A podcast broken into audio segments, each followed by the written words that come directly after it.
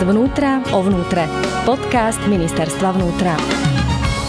Príjemný dobrý deň, milí poslucháči. Moje meno je Michaela Paulenová a opäť sa vám prihováram zo štúdia s milým hostom a ďalším odborníkom, ktorým je tentokrát lavinový špecialista, horský záchranár strediska lavínovej prevencie Horskej záchrannej služby Martin Buliak. Vitajte. Ďakujem, príjemný dobrý deň. Hoci v mestách zažívame typické jesenné, sichravé počasie, na horách je už niekoľko týždňov nasnežené. Pre milovníkov turistiky sa menia v horách podmienky. Pre lyžiarov a skialpinistov začína obľúbené ročné obdobie. Slovenské hory a lyžiarske strediská sú vyhľadávané aj v zimných mesiacoch. Povedzte, aké typy zásahov najčastejšie realizujete v tomto ročnom období?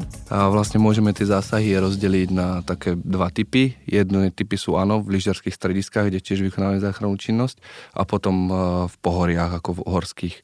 V tých lyžiarských strediskách samozrejme sú to také bežné traumatické zranenia, čiže tým, že momentálne prevažuje teda umelé zasnežovanie, tak ten sneh je oveľa rých, rýchlejší, klskejší, ľudia chodia rýchlejšie, zrazia sa lyžiari, narazia do niečoho, podvrtnú si rameno. Čiže také tržné rany, fixácie končatín, zlomeniny, to sa asi najčastejšie rieši v prípade tej luxácie.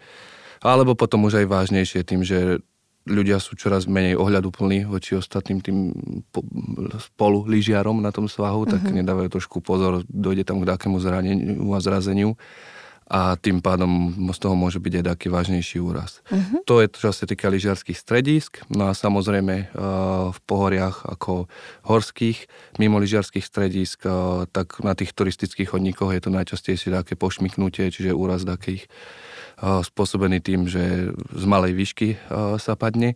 Potom veľa zásahov je skialpinistov vo voľnom teréne a menej zásahov takého pádu z väčšej výšky, čiže horlozeckých, to je, to je menšie percento, ale tam sa potom už jedná o také vážne úrazy zase uh-huh. na druhú stranu. V čom je tá zimná turistika iná ako letná?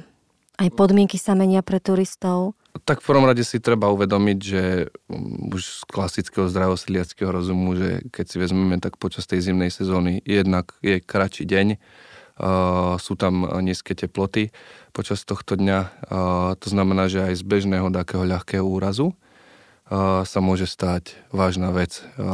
Už len keď si dade podvrtneme členok, nie sme schopní pokračovať a pokiaľ sme v tých horách sám, sme nebodaj mimo signálu, tak dokážeme aj zamrznúť, respektíve sa tak vieš, hlboko podchladiť, eh, že to môže byť život stav.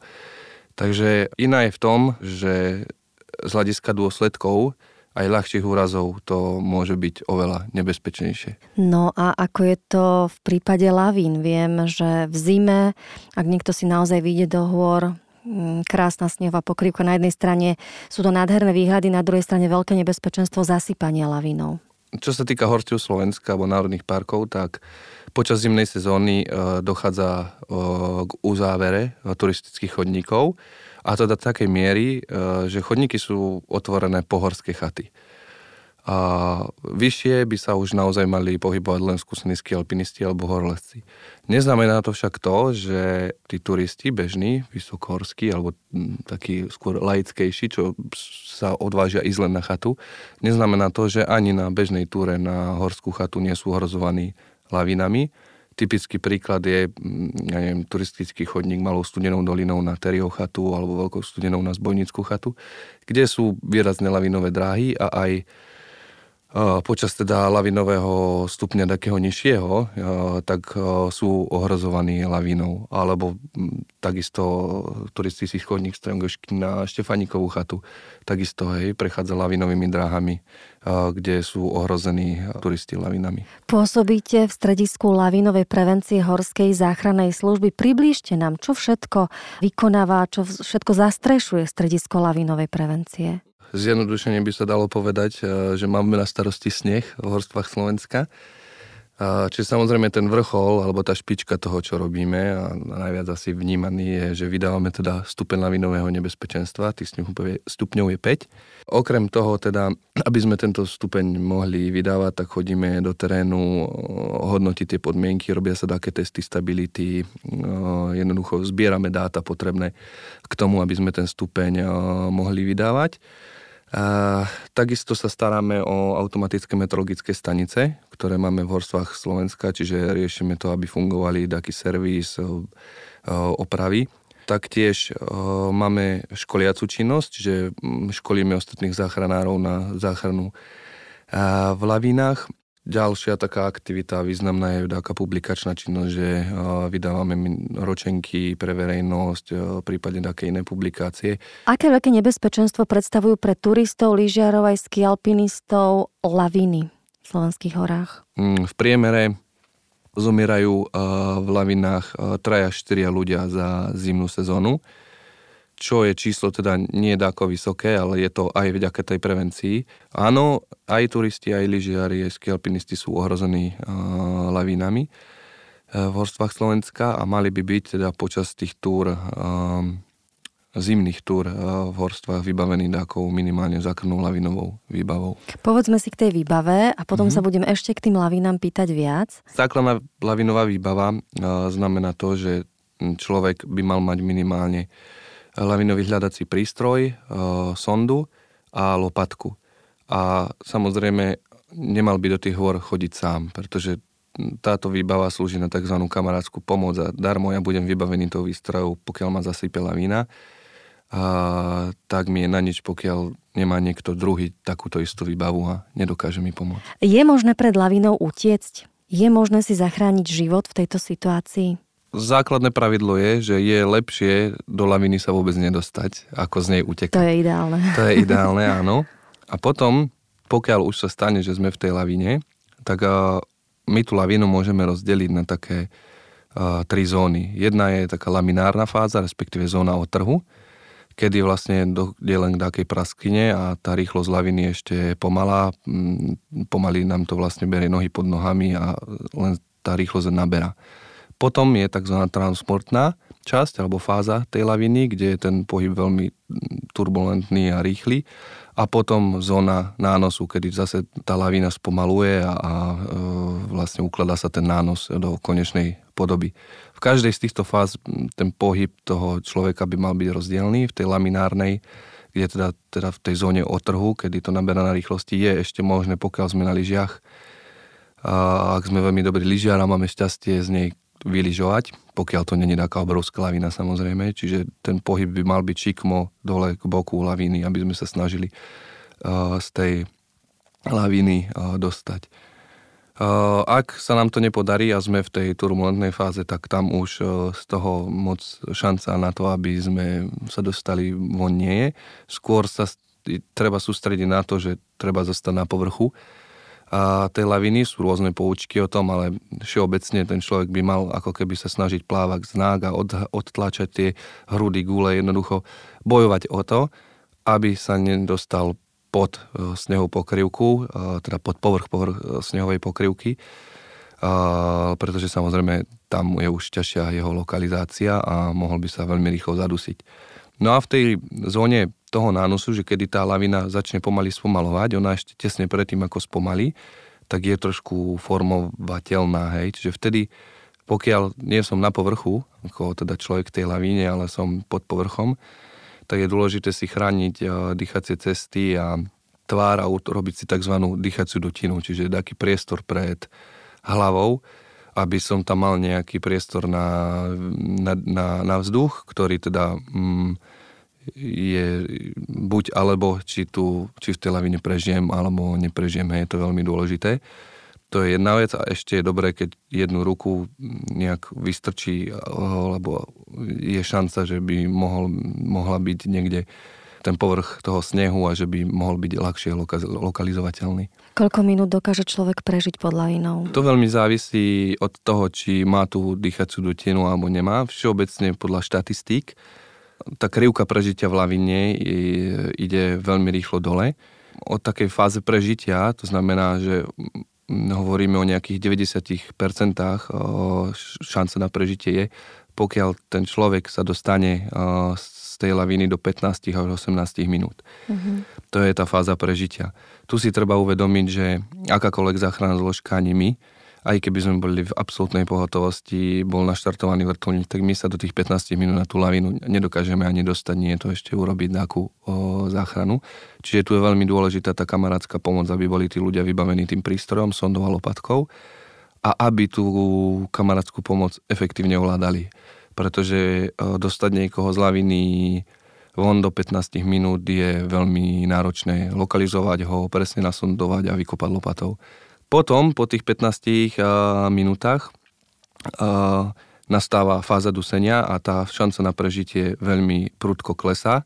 Ak sme prežili túto fázu dusenia, to znamená, bola tam tá podmienka, že sme mali tú dýchacú dutinu, o čom som rozprával predtým, čiže uh-huh. nezadusili sme sa, tak dochádza tzv. latentnej fáze, čiže človek dokáže prežiť e, zhruba do tých 90 minút, kedy dochádza zase k fáze podchladenia hmm. a teda umiera na základe toho, že sa tak hlboko podchladili, tam tak veľká hypotermia, že zomiera na túto príčinu. S akým vybavením vy vyrážate na zimné zásahy pri zasypaní lavínou a ako veľmi sú potrební tí vaši štvornohí pomocníci pri tomto? Počas teda tej záchrannej akcie samozrejme my potrebujeme byť chránení tiež Čiže takisto máme základnú lavinovú výbavu, ale nielen kvôli tomu, že ňou ideme hľadať, sondovať a kopať, ale kvôli tomu, aby aj my sme boli chránení, keby tam padla taká sekundárna lavína.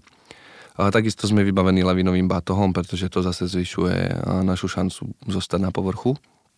No a potom je tam taký zdravotnícky záchranný materiál, čiže vždy sa nesie samozrejme na záchranu akciu lekársky batoh, keď sa jedná o lavínu, väčšinou sa tam nesie aj AED, čiže automatický defibrilátor a teda aj lavinový pes, pretože technika je jedna vec, jednak my nikdy sa nemôžeme spoliehať, aj keď nám ten, kto nahlasuje tú nehodu, povie, že bol vybavený tou, tým lavinovým prístrom, nikdy sa nemôžeme na 100% spolahnúť, že si ho aj zapol napríklad, alebo nedošli mu baterky, alebo dačo.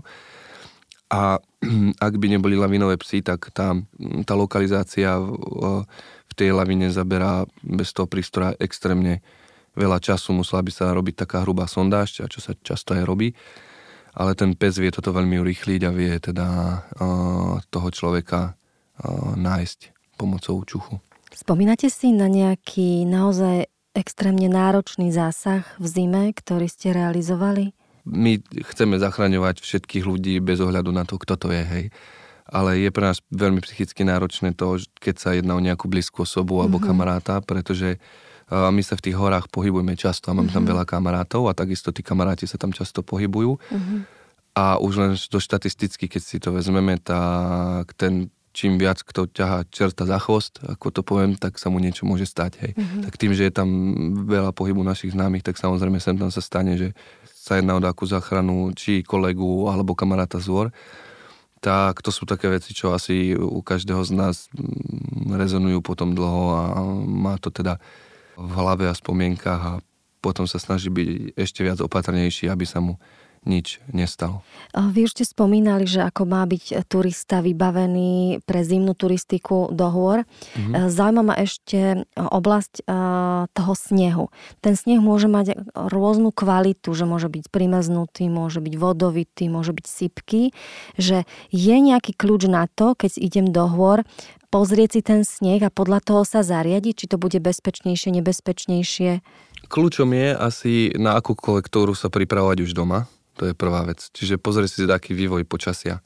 Čo sa týka teplot, eh, čo sa týka vetra, eh, čo sa týka prírastku snehu. A podľa toho treba plánovať aj tú túru.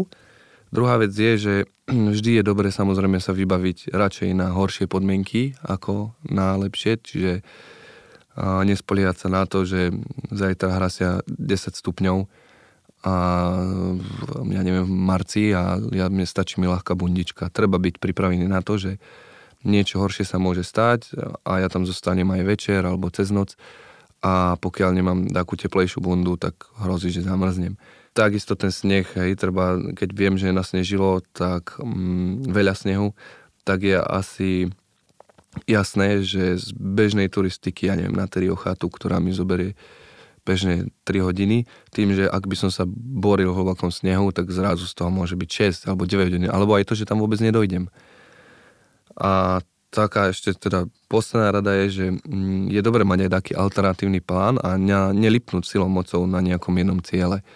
že dneska sa, ja neviem, vymyslím si, dostanem na, na kriváň, hej, a taký alpinista, no to, to je zase, tam by sa nejaký alpinista nemal uh, pohybovať, tak ja neviem, na hrubú kopu uh, v západných Tatrách a silou mocou sa tam budem chcieť dostať, aj pokiaľ podmienky na to vhodné nebudú. Čiže vedieť sa otočiť a zvoliť aký ľahší alternatívny plán, jednoduchší.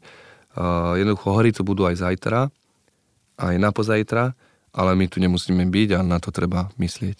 O niekoľko týždňov nás čakajú Vianočné sviatky, Silvester, Nový rok. Ako horskí záchranári prežívajú sviatky v zmysle Uh, opäť ma zaujíma, máte tam oveľa viac zásahov, alebo je to pokojnejšie, keďže sú sviatky na horách? Mm, pokojnejšie to určite není.